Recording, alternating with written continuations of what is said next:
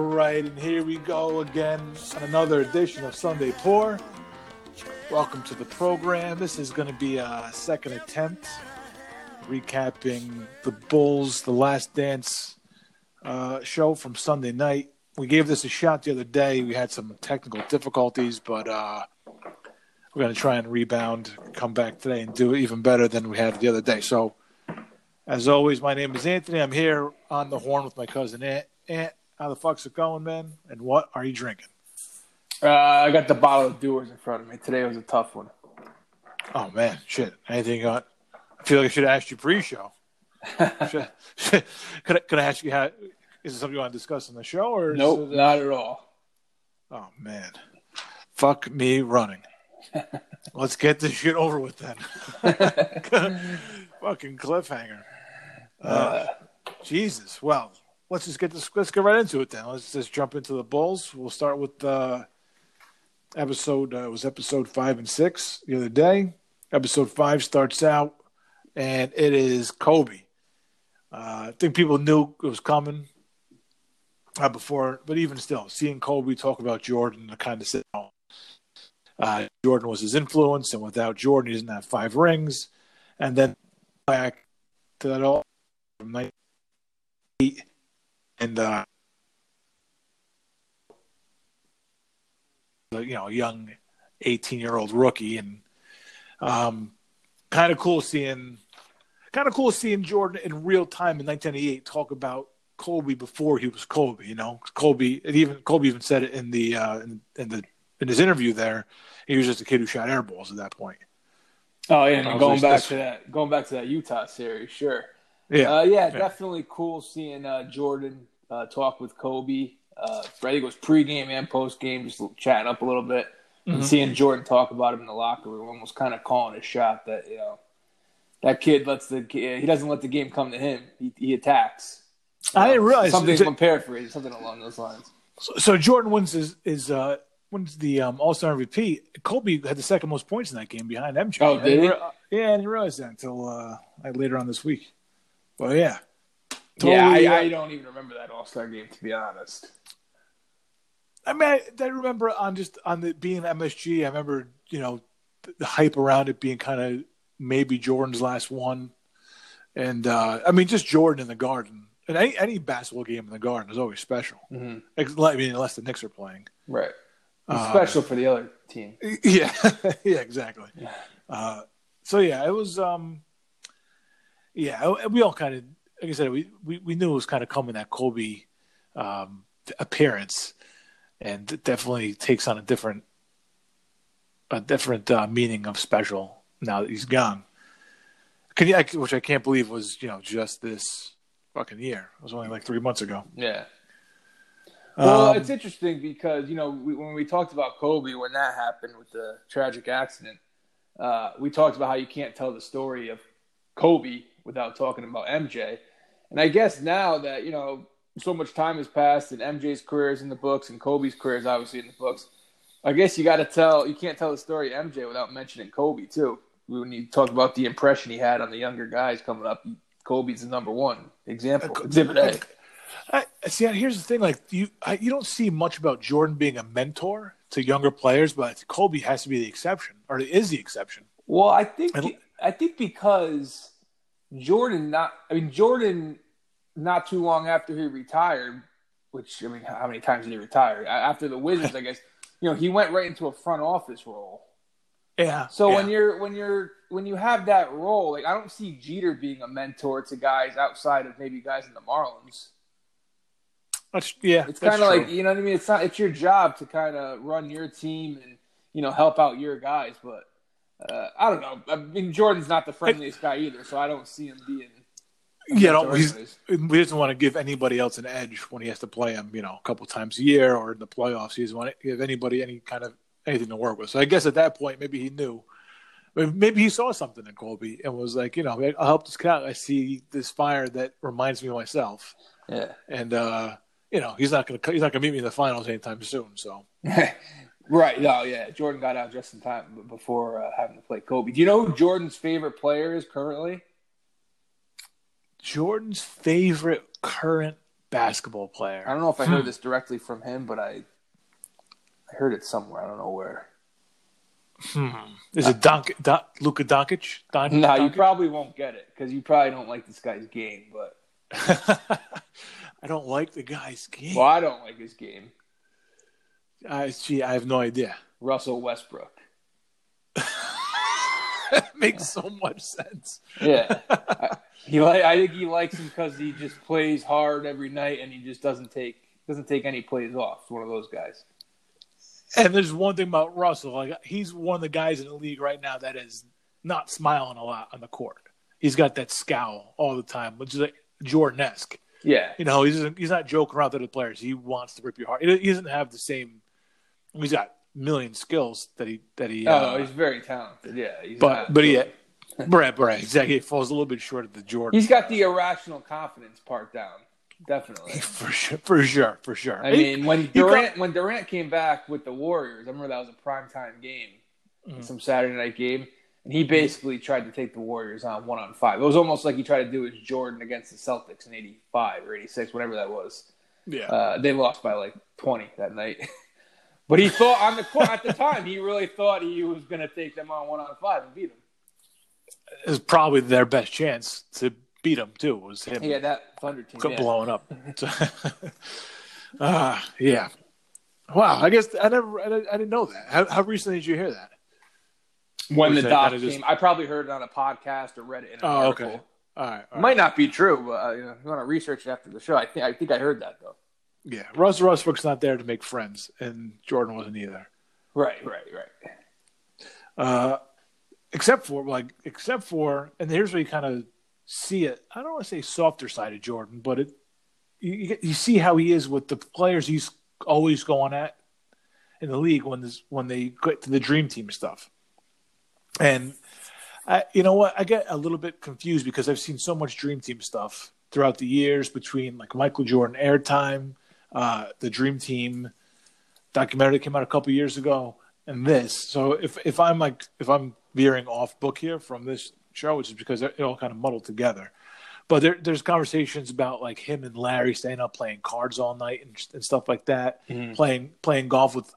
I think it was like most like Chuck Daly's playing golf with, but uh, but but playing golf with, with with some of those guys and uh, and just bonding with with other players in ways that you wouldn't normally expect to see from Jordan. I think some of it had to do with the, the Magic influence and the Bird influence. Those guys being well past their prime. I, you know, Magic being out of the game for uh, some time at that point, uh, for, you know, because of AIDS. And Larry, you know, I think Larry probably was re- was he retired at that point? I think his last game was '93, so he may have had one year left tops. Larry only played two games in the Olympics, I think. He didn't play a lot. No, yeah, he was, back he was, was done. Back was, was for shit. So. Yeah. Um, so i that a lot of vacation for Bird. He was drinking the whole time. Barkley talks about that in the Dream Team doc about drinking Budweiser with him. yeah, kid, kid from French Lick, man. Of course, is putting back Buds in front of Chuck. Yeah. um, yeah, I don't know because Jordan. I know Jordan got a reputation for being a hard ass, but he was friendly with guys. Like going back to the episode where they show him playing uh, golf with Ainge yeah, it's true. Yeah, people yeah. used to accuse him of being kind of a phony, a or not a snake phony. in the grass. Yeah, like lulling guys to sleep. I never really bought that because I, I, don't.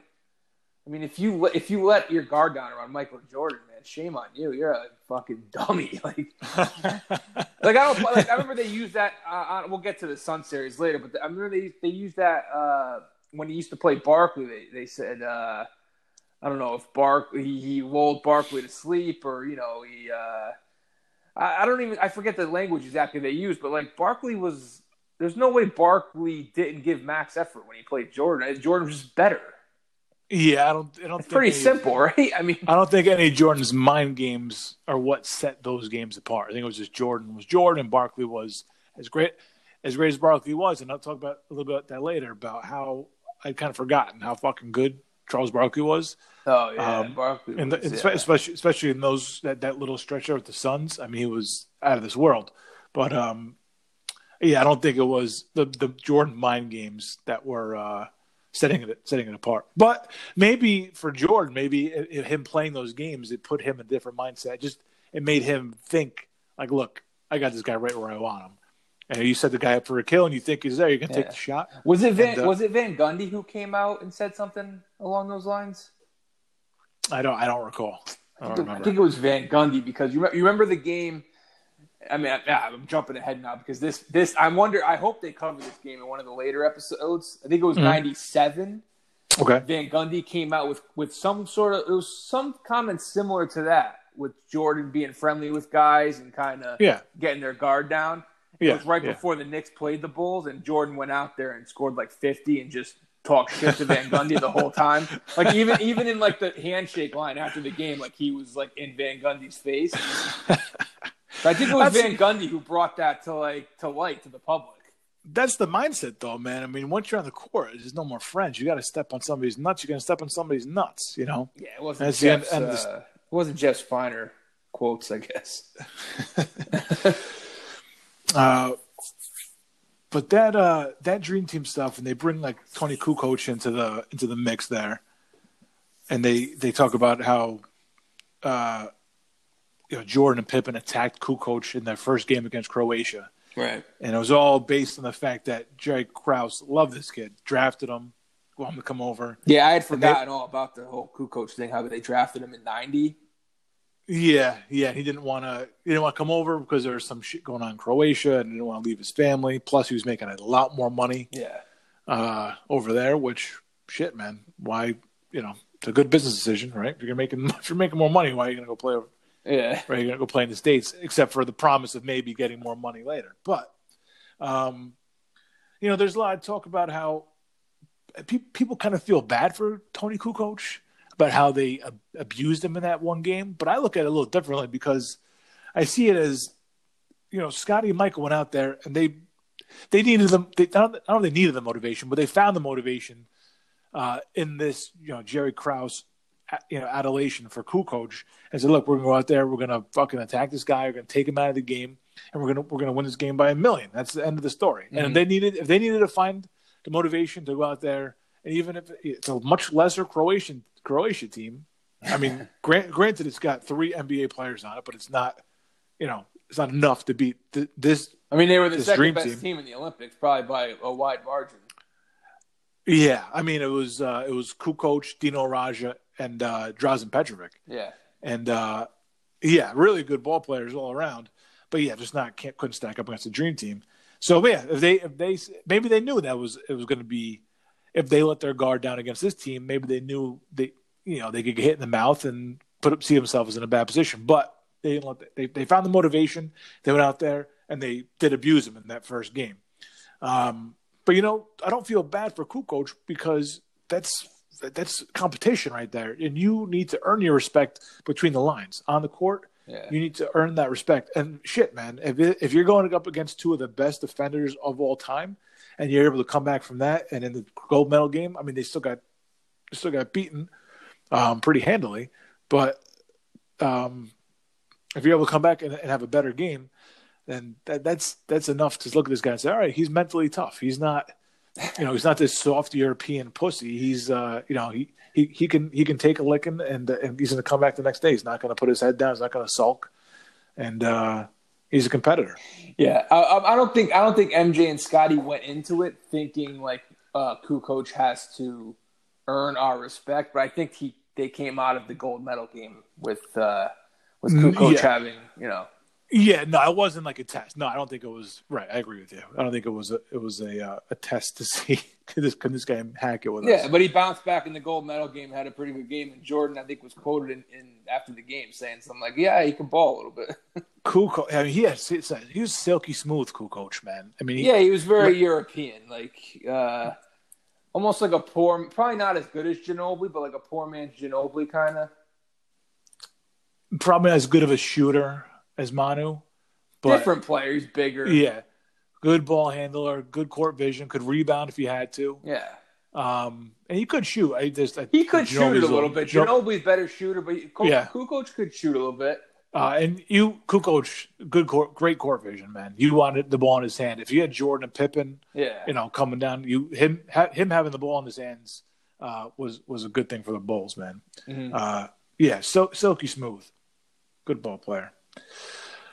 Um, yeah, but they they go on the Dream Team stuff. There's the whole Nike thing.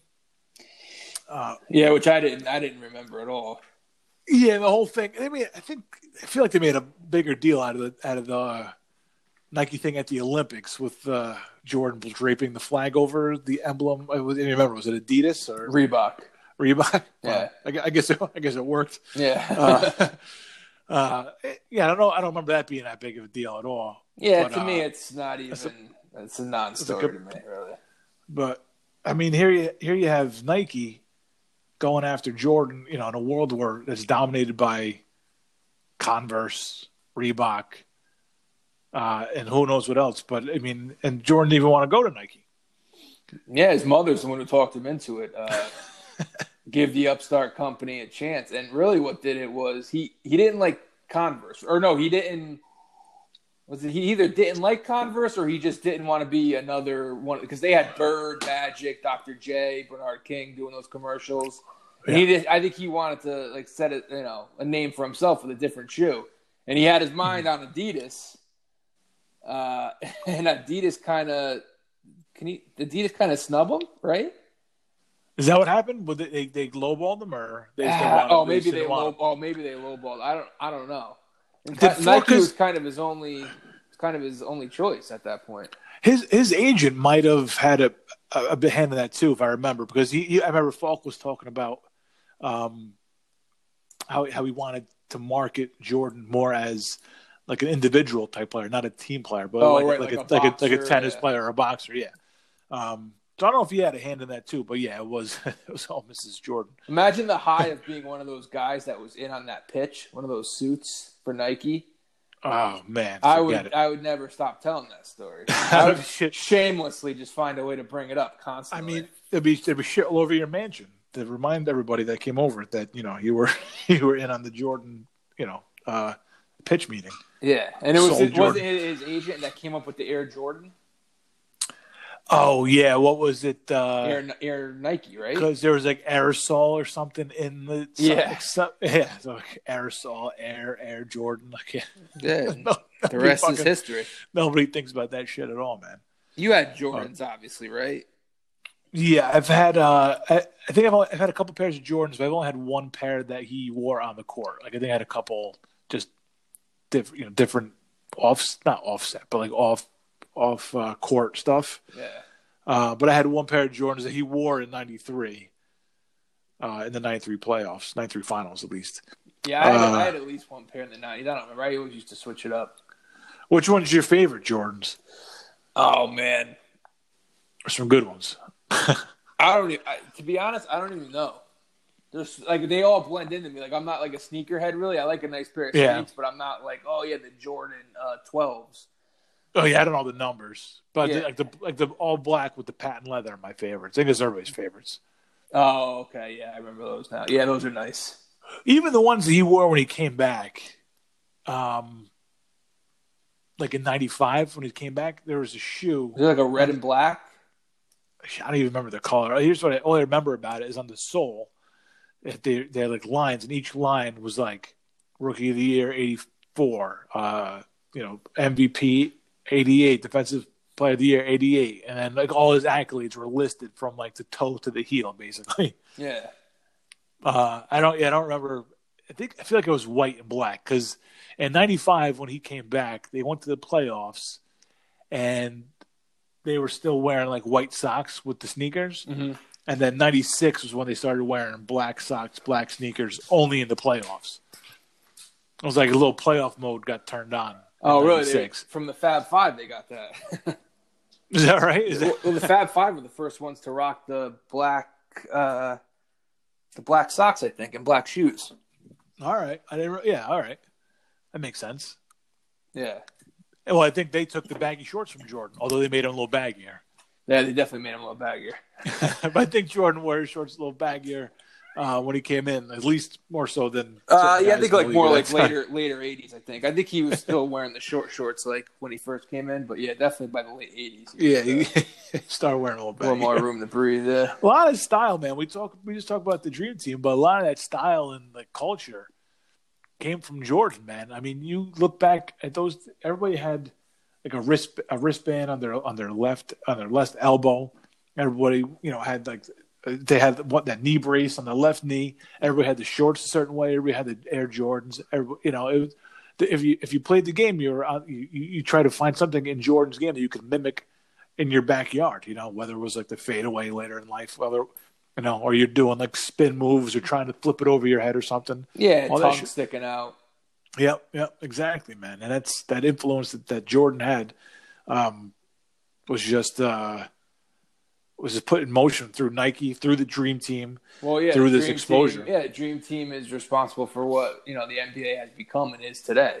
I don't know, like LeBron is huge. I'm not, I'm not trying to make this a comparison between LeBron and Jordan because it's not what this is about. But like LeBron is huge, but I don't think you could ever compare. It would, it would take something like monumental to be on the level of Jordan in the early '90s. No, there's no athlete in any sport. I don't think. And that's We not met- a we- knock. That's not a knock on LeBron. He's, I mean, he's as famous as anybody, you know, Yeah. decided Jordan. But yeah, just culturally, the impact.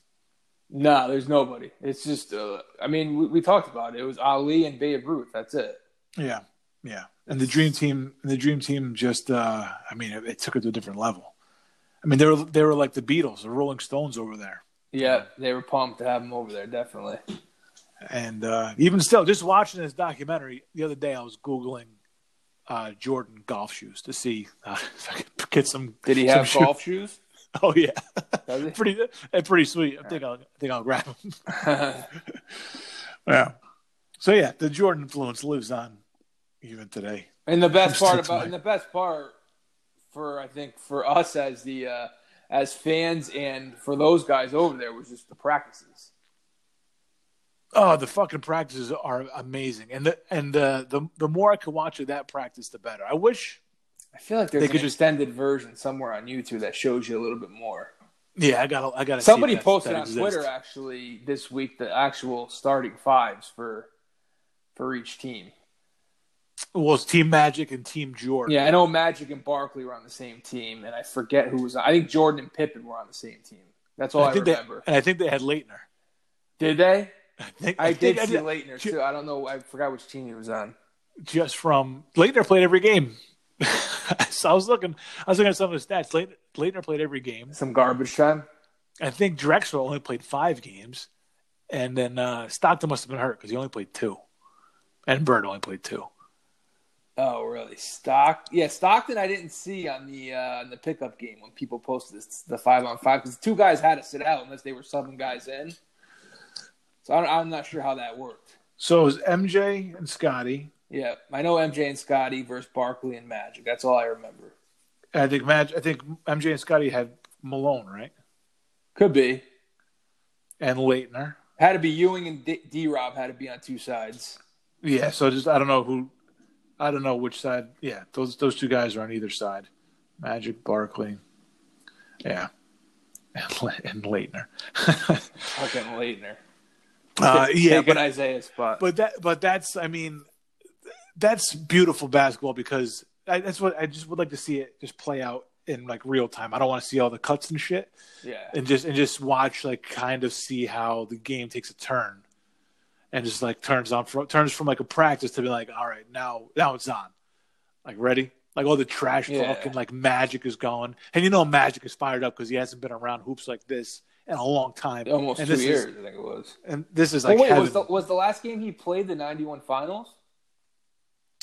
uh Didn't the HIV stuff come out after the 90, right after the 91 finals? It finals? sounds right because in because ninety two I don't think he All Star played. game is when he the All Star game in ninety two is when he came back and he won All Star MVP Uh, in Orlando.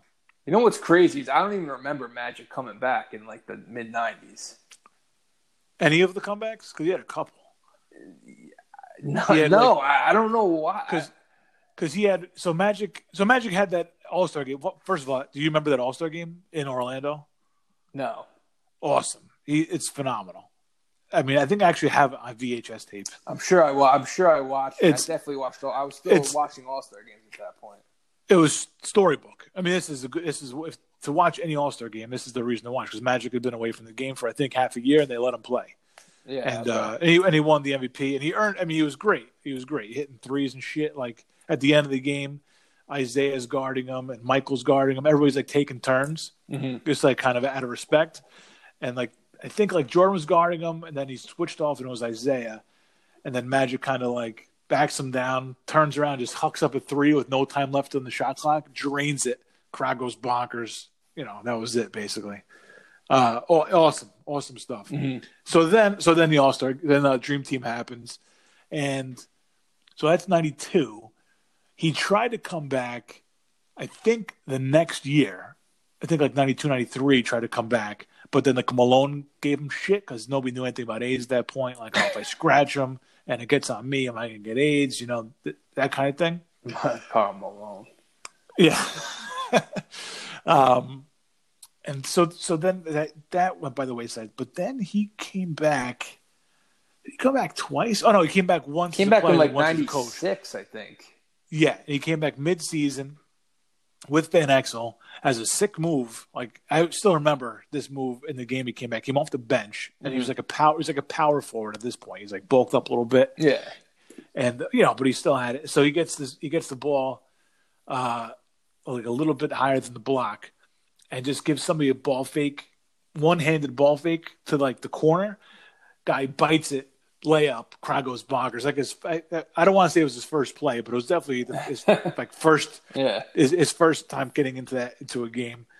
And then like a couple weeks later, he got he got into like some an argument with a referee and bumped the referee onto the scores table or something. Oh, really? I don't remember that. Oh wait, was that shit? I might get it all backwards. See, talk about the comebacks. But he also came back as a coach, and that went really badly. Yeah, yeah. That was, I I know that was terrible. I might have just muddled those two comebacks together. Yeah, it's all right.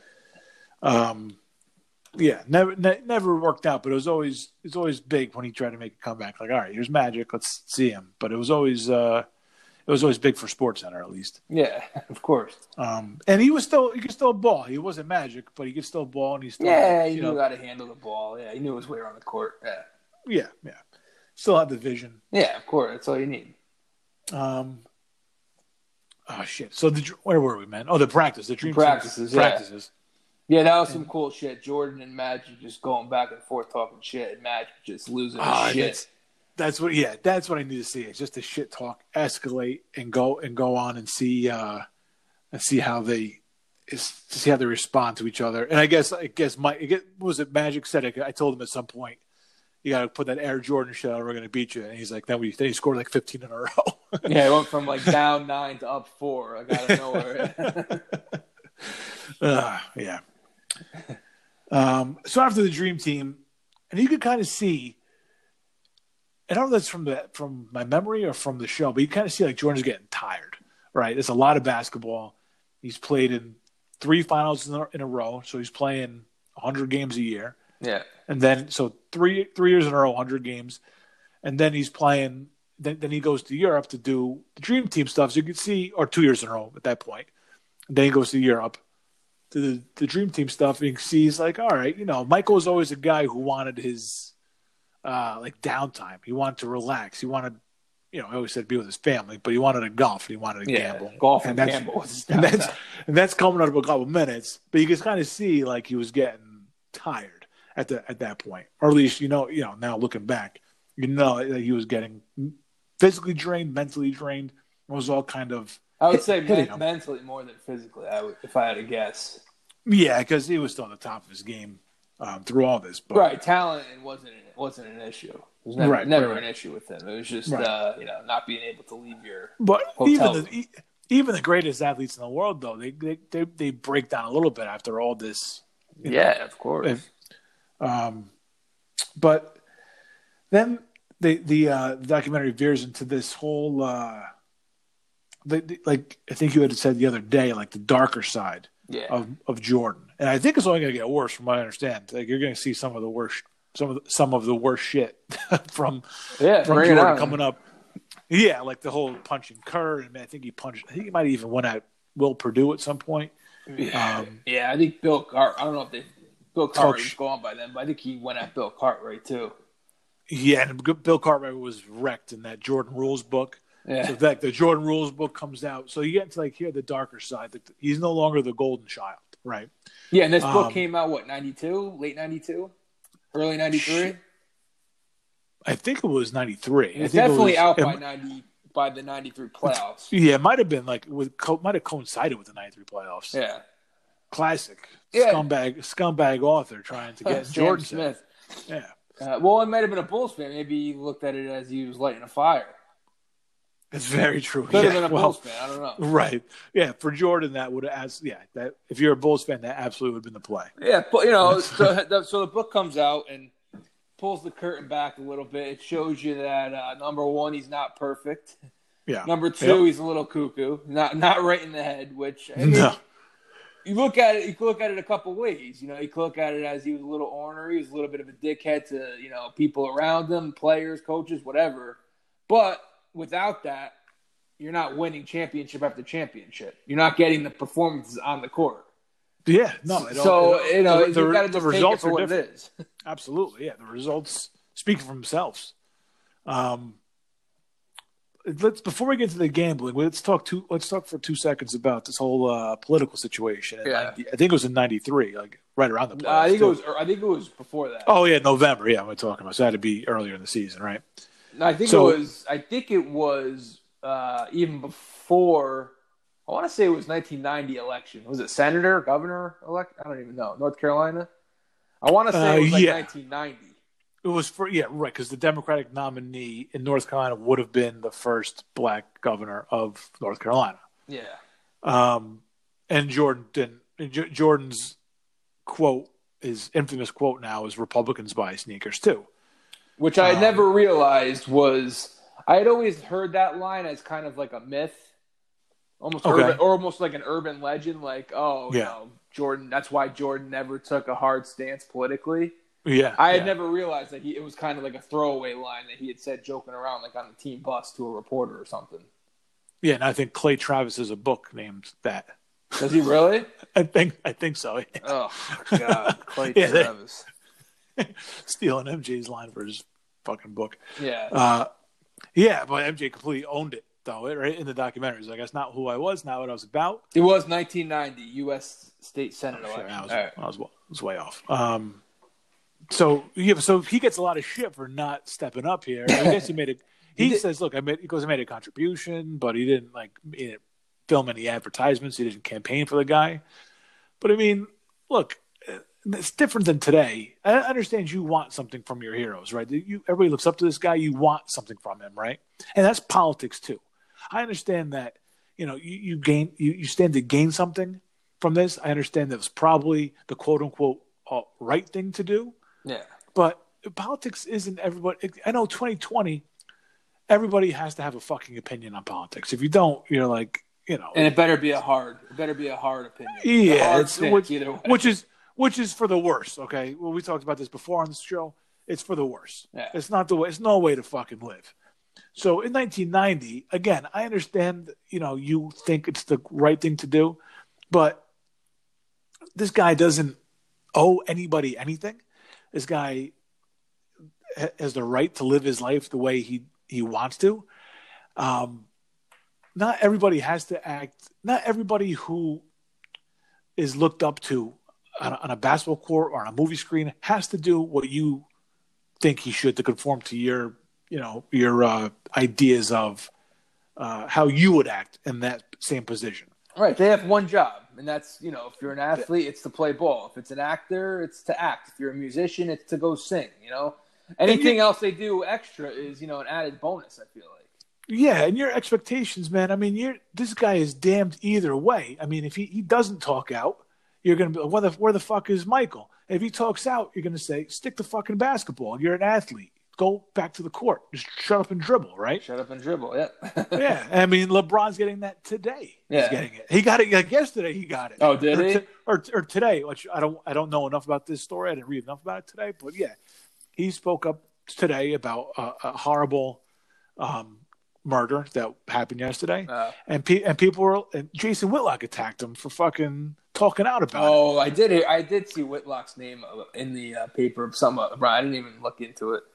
Yeah, well, I, I just can't. what- I knew it was something political, so I just avoided it. Yeah, but it's just every everybody's right because if LeBron didn't say anything, people might say, "Why don't these high-profile athletes say something?" And now here's Jason Whitlock's coming out and talking about him speaking up. Like, what the fuck do people want? So Jordan decided not to, so he's going to get shit for it. Yeah, And if he and if he and if he did if he did if he did speak out, if he was political, and let's say not this not this gentleman in particular um, in 1990, but wait, maybe somebody else he campaigned for, his life goes down the shitter. His political career is a hoax, or or he is he's um he's running scams or whatever the fuck it might be. You can say, well, Jordan backed the wrong dog. You know what I mean? yeah. So it's just, there's no winning with this kind of stuff. And there's not, and that's so overrated when like a uh, famous person comes out and backs a politician. You know, I got Yeah. I got news for you. People have their minds made up already, man. Who they're voting for. It doesn't matter if their favorite athlete or favorite actor comes out and endorses mm-hmm. somebody. They have their mind made up. You And- know, and, and I think I think a a lot of people, like someone like Jordan, maybe he doesn't really mention this, but maybe he's smart enough to realize, like, I, you know, I can make a difference out there on the court with you know playing ball, you know, sneakers and you know the basketball jerseys and all that. But I'm probably not going to make a difference in politics, even if I do speak out. So what's the point? yeah, I, di- uh, see, That would I be think my it's a- stance, at least. I, th- I think it's even tougher for a, a minority athlete like Jordan because you know the, I think I think with like the numbers of uh, who goes to the polls and stuff like you know historically it's just old white people that go to the polls Sure. so but I, I bet it's, it's unfair to, to to pin those numbers on Jordan also like could he hel- could he he could he help more than the average uh, celebrity in that you know to, to to up those numbers probably Yeah. but maybe a little bit marginally. I have no. I mean, I really don't know. But so it's it's it's even more of a. I mean, I'm not an expert on this. Um, and, and in many ways, I'm I, I'm just I'm talking out of turn here, but it it just seems like you know it, it's it's a lot of uh, not expectations or pressure, but it's it's a, it's a lot to ask from one guy who might not be into that kind of stuff. And? I, to be honest with you, if I had to guess, I don't think he has any interest in it. When you're when you're Michael Jordan and you're worth you know two and a half billion dollars, and I don't even know what the guy does. I mean, besides gamble and golf or whatever, like I, I can't I can't see him sitting down and getting wrapped up in a political debate or getting wrapped up in a political. I I, I can't even picture him voting. He just when you're Michael Jordan, you just live in your own universe, man. Like I can't see stuff like that. I can't picture it now when the whole world revolves around it. When he probably stands to gain more from you know the right person being in office. I can't picture it now, let alone in 1990 when all he was thinking about was winning his first fucking championship. Yeah. Yeah, yeah, right. So, Is exactly. what's consuming. So, and then they, I mean, you can't compare. They, they bring up Ali, and Ali's in a class of his own. Man, Ali was the greatest. Ali was an activist. Ali did what he did because he was Muhammad Ali. Yeah. You know, that's not for anybody else to do. That's just for one guy, and there's only one. You know, it, it, it's it's not not everybody can be Ali. And he, You know, and he George- may have looked at Ali and saw all the shit Ali got and was like, yeah, that's not for me. Yeah, for sure. not that he was going to go got- change his name or anything, you know, uh, draft dodge or whatever. But like, still, it's it's not. He just figured, like, you know what? I'm not going to deal with that. Yeah. Republicans buy Yeah. sneakers too, and that was and that was that. Yeah, it, it's it, to me, it's not a big deal. And just I like I mean- stuck up for Ali, not that I was around at the time, but I stick up for Ali with what he did and what he had to say because obviously, you know, First Amendment freedom of speech. Jordan has that same freedom. It's it's freedom of speech, not obligation of speech. Okay, Jordan has the right Yeah. to just sit there and not do Ah. anything. Where the fuck did you pull that from? That was great. Uh, it's, Fuck. uh, not it's probably something I've said was- before. That was phenomenal, Shut.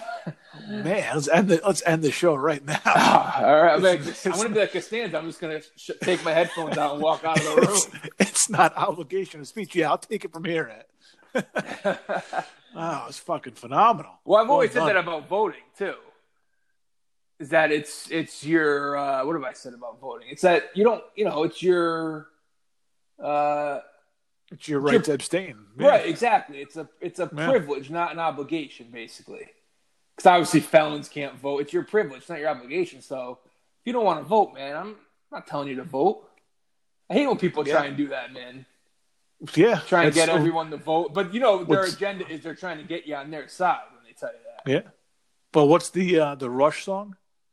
Oh, uh, where where he says this might be uh, your department. I don't know. Where he says, uh, to, you know, if you choose not to decide, you still have made a choice.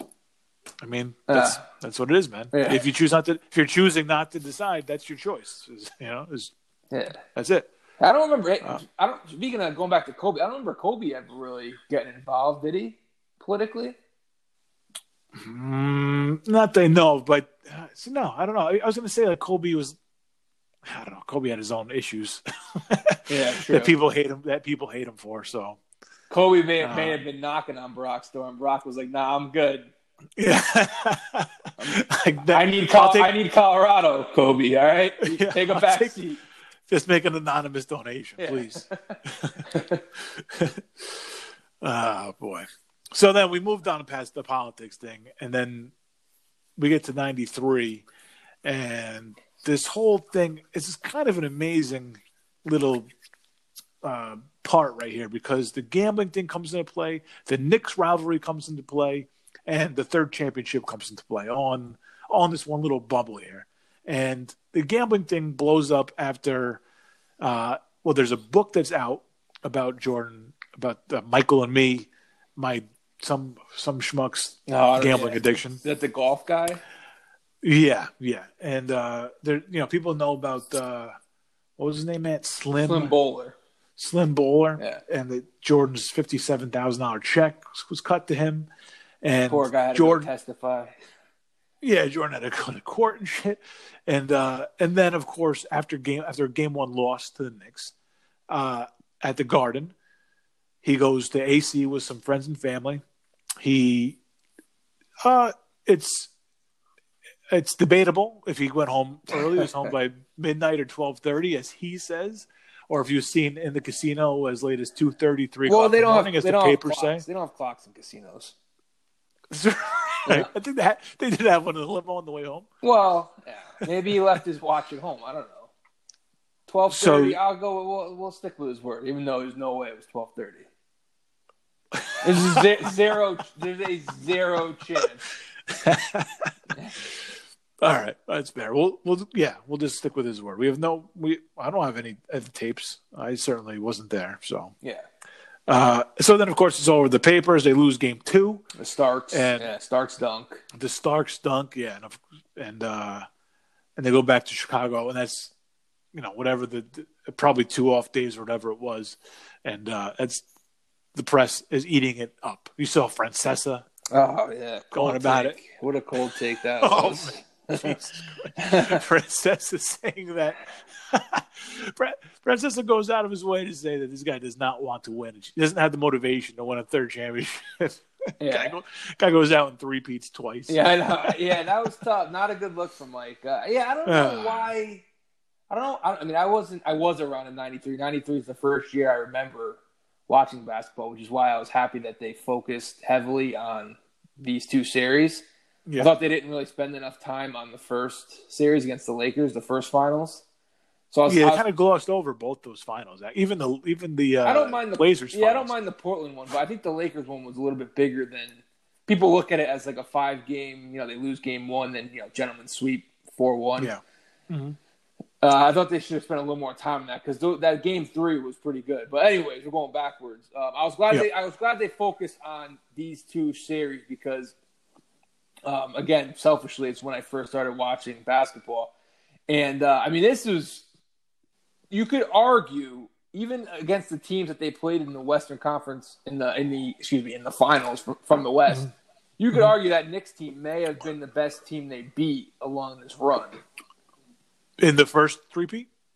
Uh, maybe in either three-peat. Well, I mean, Utah was pretty. I, may, maybe in the first three-peat, yeah, because uh, or the Suns team. I don't know because that Knicks team was. I think they won like sixty two games or something. Like they were really good. And I heard Joe Benigno on the radio talking this week because they were talking about the Last Dance, and he says Yeah. this was the best Knicks team since the championship team in the I mean, they. I mean, it was. It was. They were. They were hungry, man. I mean, they were just kind of turning the corner. That team was. I, people talk about all the time. Like that team was everything the New York Knicks fans wanted in their team. They're tough. They didn't take any shit. They had Riley comes over, and he's got that team playing great. yeah, and Riley And completely transforming himself from the Showtime Lakers to the. Awesome. Yeah. Awesome. I love. I love. I love that in a basketball coach. Uh-huh. Yeah, phenomenal to be able to just kind of find you find a way to win with the, with the personnel you have. You don't try and make the personnel bend to your plan. You make a plan based around who you have. Right, right. And you, you and Oakley, and Mason aren't going to be Worthy Magic and Kareem. no, no, not even close. Not not in my not in anybody's wildest fantasies. And I think that was the biggest problem to spend a couple minutes on the Knicks. I mean, they just didn't have a second option other than Ewing, like a, consistent option. Like Starks could get hot. You know, Oakley could give you a good game. Mason can give you a good game. Maybe you get something out. I don't know. Was Derek Harper on the '93 team? Nah, it's pre Harper. Pre Harper. Doc was on that team. Pretty sure it's pre Harper. Looking uh, looking back, man, you imagine if Riley did a hell of a Huh. job, man, with that team because they had talent, but to be like the number one seed over the Bulls that year. Yeah, And then you know, obviously they rebound and go in '94 too, and you know, come uh, you know, very close to winning. Uh, Mm-hmm. They just never had that second option. And these, you know, it, it's. Uh, but as as a collective unit, though, I mean, they were just they were They're- really good. yeah, they played real well together. Great. You know, great they had team that crowd. mentality. They had that crowd behind them at the ah. Garden. Oh. That was, you know, that crowd was real hungry. when when when the garden crowd was going nuts and the organist was going and like you know that that chant of defense was as intimidating a chant as you can as you can run into in the NBA. Yeah, Uh, yeah, you knew, and that was the one team that they just ah, you could you could tell their dicks got hard when that defensive that defense Yeah. chant was going. That's And another. they- That's another thing Joe B was talking about. He said the biggest, his biggest like regret as a fan, even beyond maybe not as much as the, the Jets not winning a second Super Bowl, but he says not beating Jordan ever. He I mean, said it just kills him. I mean, I feel like Farley at the end of uh, Wayne's World too, but a lot of girlfriends are in there, Joe. Yeah, it's fair. I think it was the fact that they had so many cracks at him though. yeah, yeah. I mean, From '89 to '90. Well, even even the second run he came back, they beat him. Uh, we'll probably see this this weekend, but like when they beat the Bulls without Jordan in '95, that was huge. It was, yeah. Like, it was they they, they might might as well have been there. I mean, Pete Myers might might as well have been Jordan. I mean, it was a hard fought series too. I mean, And that Hubert was- Davis yeah. four point play, the Kukoc thing with Pippen Mhm. uh, hitting the game winner in Chicago. So yeah, I mean, it was still a big big deal for them to beat them. It was. It wasn't the, quite the same though. No, but it was a, it was a hump though. You had to get over that. It was it was a little bit of a hump, and, And- then when Jordan came back, it was just the Knicks had fallen off a little bit, and Yeah, it's, we were talking a little bit about it like at work, and the Knicks fans were like, "Oh, thank God, all the all the Knicks heartbreaking losses are out of the Last Dance." I was like, "Did you guys not remember? Uh, he came back, he came back and did it again to you guys." Like, yeah, I don't think he played them again. Well, yeah, the double nickel game, which I'm sure Nah, be. No, he beat they beat him in the night. They beat him in one. They beat him four to one in one of the playoffs. I forget it was ninety six. Oh, yeah, it might have been the Yeah. 72 win team. Tho- see, those are like, that was Like, Derek Harper. oh, okay, because like those games, those that series is like the Nick, the Bulls were so much better that. I don't think it was a seventy two win team because they, they swept all their way into the finals. Oh, yeah, the Knicks. I think they, they beat them what like five in five games. You said right? yeah, yeah, Yeah. yeah. It's more of those early, like from '89 to '93. I think they played them Mhm. three times in the playoff. In the '92, they took them to seven games. The the second uh, team of the three They took Mich- Oh yeah, it's right. took them seven in the East. in yeah. the it wasn't even the conference finals. It was the semis, I think. Yeah, yeah. Only the, one, the one other team took them to seven, right? The That was uh, the Pacers. Pacers. That was it. yeah, Well, other than Yeah. I mean, pre three peats. I think the Pistons. Right, I mean, the- right, right. The yeah, championship. during yeah. during the championship era. Yeah. Yeah, it was the Pacers the only other team. So, So, yeah, all this bad press going into Chicago with the gambling, and this is where Jordan steps up. like he's getting murdered by the press. He is like doubted for I don't want to say the first time, but he's getting doubted.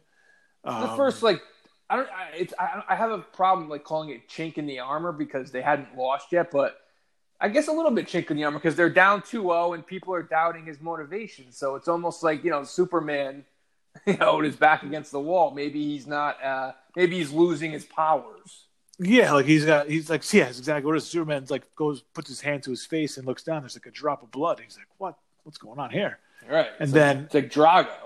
and then he just Tough. doesn't and then he just puts his head down and carries that team through the next four games and he, he enters a call that like oh, i feel like only he can do something like that like how, who puts the pressure on himself like that and then then steps up to answer the bell that's, Jo- that's a jordan not many guys. move yeah like how many t- again ah shit i don't want to do this i was going to mention like lebron how many times he would just kind of like like falter Yeah. and uh, you know when the pressure was the highest. But he's won he's won so many times too. Like I can't, you know what I mean. yeah. But it's but but Jordan never did that, and Jordan found a way even when he created the. uh So apologies to LeBron here because it's not my, not my motivation was to tear him down at all, but uh but but Jordan just dug deep, man. He's like, no, fuck this, man.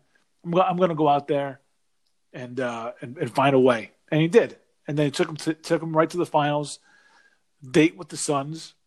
Yeah, that Knicks series could be the biggest series of his career. Jordan, you can make the argument.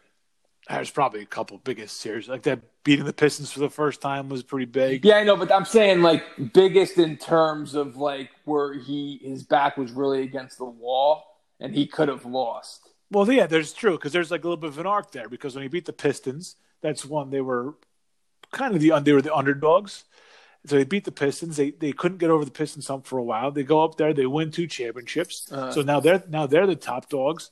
If if the Knicks beat them, Circle of life sort of thing. Yeah. right? Exactly. If the Knicks beat them, they're just the Pistons. They won their two. Now get the fuck out of here. Yep. But Jordan finds a way, comes out, and uh, they they they on the way to the three peat. Yep. So yeah, that, you're right. That could be legacy wise. That could be as big as the series as, as he had played in. Um, because I yeah, how at what point did he go from being just like the great Michael Jordan to the greatest of all time? Was it when he came back? Was it 72 wins? Was it the, was it this? Was it back to back the second time, or was it two? Was it two three peats? I've been asking myself that since this documentary aired. Ex- exactly when did he go from? Because you're watching the transition in in these shows. Like he goes Yeah. from he goes from like superstar, uh, you know, perennial all star. Michael. He's he's that right off the bat. Like his first Yeah. season. Yeah. Okay, and then his second and third season. I think probably, I guess maybe during that Celtics series. Was, which Yep. was his second year, which is crazy. His second year, Yep. you already have guys like Bird and Magic being like, "Yeah, yeah, that's that's the best player in the league right there." Yeah, mhm. But you got to win. That- In basketball, oh, it's like quarterback in football. You have to win a championship. yeah. No, there's there's a lot of guys who had So really obviously, se- yeah. seasons. So obviously, we're at the point now where he's won two in a row, and he's getting there. But I don't know. I feel like it had to be this, maybe it, minimum at least the fourth championship, beating the Sonics. yeah, yeah. But it's tough. You can make the argument that shot against the Jazz, man, just like that last shot he against Bryon Russell, Could- like yeah, it could have sealed it. Yeah, that probably sealed. That probably sealed it. cemented it. Yeah, Yeah. absolutely. Yeah, because at this point, It's probably his. I mean, it's crazy to say because he had so many big shots, but that's probably his most iconic shot. Ah, there's so many. Yeah, I, mean, know, the- but just the fact that it was like the Costas call. If that's the last shot Jordan takes as a bull, yeah, I feel like it's crazy to say, but his last shot as a bull could be like his most iconic. let's do that. Let's do uh, at some point before the last thing is over. Let's kind of list. I hate doing lists, but let's try and fig, let's try and find out what the most important shots of his career were. We'll, we don't call it a list. All right. of the greatest shots of career. We'll call it um, career. We'll call it the list of. Oh, shit! Don't say list. Fucking lists. I feel like lists are such a hack job. Um, career defining shots. Now, I will think of something and make it. Uh, we'll sound it cooler than it really is. All right. we'll try to. We'll try to make it sound cooler than it really is. I'm, put, I'm Um, putting the Lakers shot on there, just FYI. The, the, it's the forgotten shot. All right, good. Okay, that's hey, that makes it important. I'm putting it on the uh, the not list. It's not. Okay. It's not a list. I'm putting it on the whatever. Jordan's biggest shots. I already wrote down three. Not a list. All right, we'll figure out something. We'll figure some something cool to do with his his big shots. Um, You can as, do uh, it like after the after the documentary is over. Yeah, yeah, a couple weeks, couple weeks, couple weeks from now, we'll do it. We'll figure something out. Yeah. All right. Uh, and then that Sun series, man. So you go, they go into the Sun series, and the one thing that I lo- I just brought these two episodes together was how they, we talked about in that first episode how him and Scottie used Jerry Krause's admiration for Kukoc as motivation. in this in this series, Jordan, I guess Jerry Krause loved Dan Majerle, which is a weird. Like, first of all, everybody loved Dan Majerle because he would just chuck it from anywhere on the court and drill mm-hmm. it. So everybody like loved Dan Majerle. I don't know where Jerry Krause's love came from or why Jordan even knew about it or what the whole fucking story was behind that. But Jordan knew that Jerry Krause loved Dan Majerle and he was like, I am I'm gonna show the world that Dan Majerle does not belong in the same breath as Michael Jordan. And I don't I don't think anybody else believed that. I don't think anybody else was like, wow, No, yeah, Dan, no one believed that. like yeah. Dan, like Dan Majerle Michael Jordan. Who's better? No, I don't think so. I don't think I don't think Jordan needed the three peat or the four or the fourth championship or the fifth or sixth to prove he was better than Dan Majerle. Mm-hmm. But for some reason, he got in his head that he had to prove to the world that he was better than Dan Majerle. And he used that as motivation to fucking to, to go out. yeah, he went. He went to a little bit. I mean, Jordan was always in fu mode, yeah, but you know, yeah. he went into a little bit of that in the final. Plus, at this point, he's not talking to the media. I think he had just lifted the ban, actually, right? In the, in the final, in the finals. yeah. Was it game game one? one? Yeah, I think it was game one. He did the Ahmad Rashad interview. Yeah, which was shades uh, one on. of one of Jordan's oddest moments. Yeah, it really was, man. I don't remember that at all, but just to see I don't in that remember mode. either. Yeah, it was a him- heel move, man. It was almost like a wrestler who's kind of transitioning into a bad guy, and it's like, what? Like, what? He's doing an interview with his sunglasses on, like saying he's not a saying he's not a gambler, Yeah, saying with all the telltale signs that he is a an addict. I mean, I don't think he's a. Listen, when you Uh, have that much money, I think it's impossible to really have a gambling problem. But he Yeah. definitely, he probably has a gambling addiction. the only way that probably the only way that he can have like a downfall from gambling was is, is if he's also an alcoholic and a drug addict. That's the only way he could be fucked from his gambling addiction.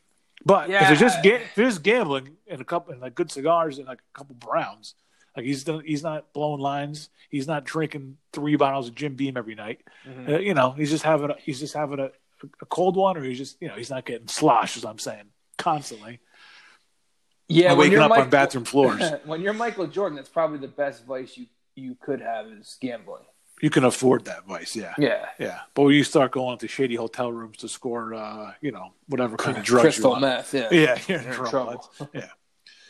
Uh, there you go. So yeah, Come on, man. ninety three finals. Ninety three finals. That's, that's that's what you should be. At. You should be a vice consultant. Like, look, here's my means. Here's what I do for a living. What's the best vice for me? I will I'll take out the spreadsheet and I'll uh, I'll show you the pros and cons of each one of your vices you could get hooked up with. I think we all know the pros and cons. You got you got to you have to you're you're gonna be like the uh, the the matchmaker for uh, for vices. All right, yeah, that's awesome. Million dollar million dollar vice matchmaker. Yeah, like Chuck Woolery, Vice Connection. Perfect. Perfect. All right. Um, and that some series was. I mean, it was weird. I, it was back and forth. Teams were winning on the road a lot. Yeah, tough And, series. uh, That's and a good point. uh, yeah, the, the home team only won one game, I guess, right? was it? Uh, what- it'd be the Bulls won one home game, right? Yeah, that was it. Yeah, yeah, yeah. The triple overtime game. I, I remember like waking up the next day after falling asleep. God knows what point. Wake up the next day to find out they lost. And, yeah, uh, that was the first series I remember watching too. I remember falling asleep watching a bunch of those games. Uh, yeah. I did Yep. see the. I remember watching staying up for the final game, the Paxson shot. Yep. Yep. But all those other games, yeah, those were late tip offs, man. and that Paxson shot, man. It's a big time uh, shot. Yeah, I mean nobody else was shooting that in that quarter. Jordan just kind of took it to took it to the Yeah, they so were is- they were in free fall mode, man. They were collapsing in that fourth quarter. I think they Yeah. were up like ten entering the fourth, and I think it was uh, what was the stat? I think Jordan had nine. Yeah, the, the Bulls had nine points. Jordan had all of them, and they were they were actually down four with like 40 seconds left. Mhm. Suns have the ball, Mhm. and they missed a shot. Jordan grabs the rebound, goes coast to coast for the layup, Yep. And obviously that. Suns come back down and miss a shot, and the rest is history. The Paxson shot, And uh, that J- wild, J- wild finish. That Suns So- team was game. Jordan Jordan passed to Pippen who passed to Grant, or did Jordan go right to Grant? I can't. Uh, top- I want to say it was. I don't even I know if Jordan touched the ball. I think it might have been Pippen to Grant to Paxson. I think Jordan brought to at least half court though. No, Maybe, maybe it was Jordan to Pippen. Because- to because Grant if you Paxson. if you if you go back and, and watch Grant, he had he's like jittery. He had such a. I, I don't remember oh yeah, it's specifics. hot potato, man.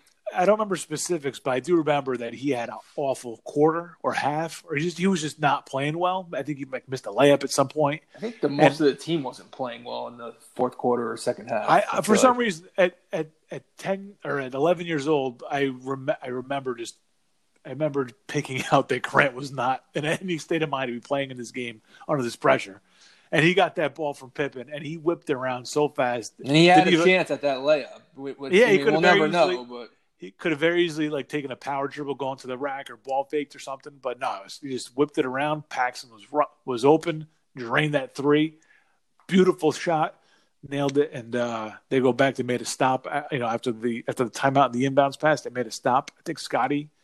It might actually. It might have been sure, Horace. It might have been Horace or Scottie blocked. Maybe Kevin Johnson, like a running, what would have been like a running jump shot, didn't ever really materialized. You know, one of these guys got a, a hand I'm pretty sure ball. Kevin Johnson actually had a rough series. And Kevin Johnson was, was pretty good at that point. Like he was their number two guy. yeah, And, uh, it was it was mostly Barkley that series. Barkley was a monster, obviously. a lot of Tony Dumas uh, highlights. Yeah, The Last Dance, more than I more than I thought I'd be seeing for sure. Tony Dumas. That's one of the one of the uh, one of the guys coming out uh, nice on the other side of this documentary. uh, yeah, but Barkley, this is probably trying to think now because I, I picked up Barkley. This is the year I basically picked up Barkley because I remember you know watching him. Uh, Mhm. This is probably like the last year or two of Barkley's prime here, 93, 94. Sure, Houston, Yeah. Houston, Barkley was not No, that wasn't peak bar, prime he couldn't- Barkley. he couldn't contribute like the old like the old days. No, Because this. Barkley could shoot it. This Barkley could bring it up the floor. He can go coast to coast if he needed to. yeah, I mean, could double. he could double- mix double in a three. yeah. He could he Yeah. could shoot a three here and there. You know, nobody took threes back then.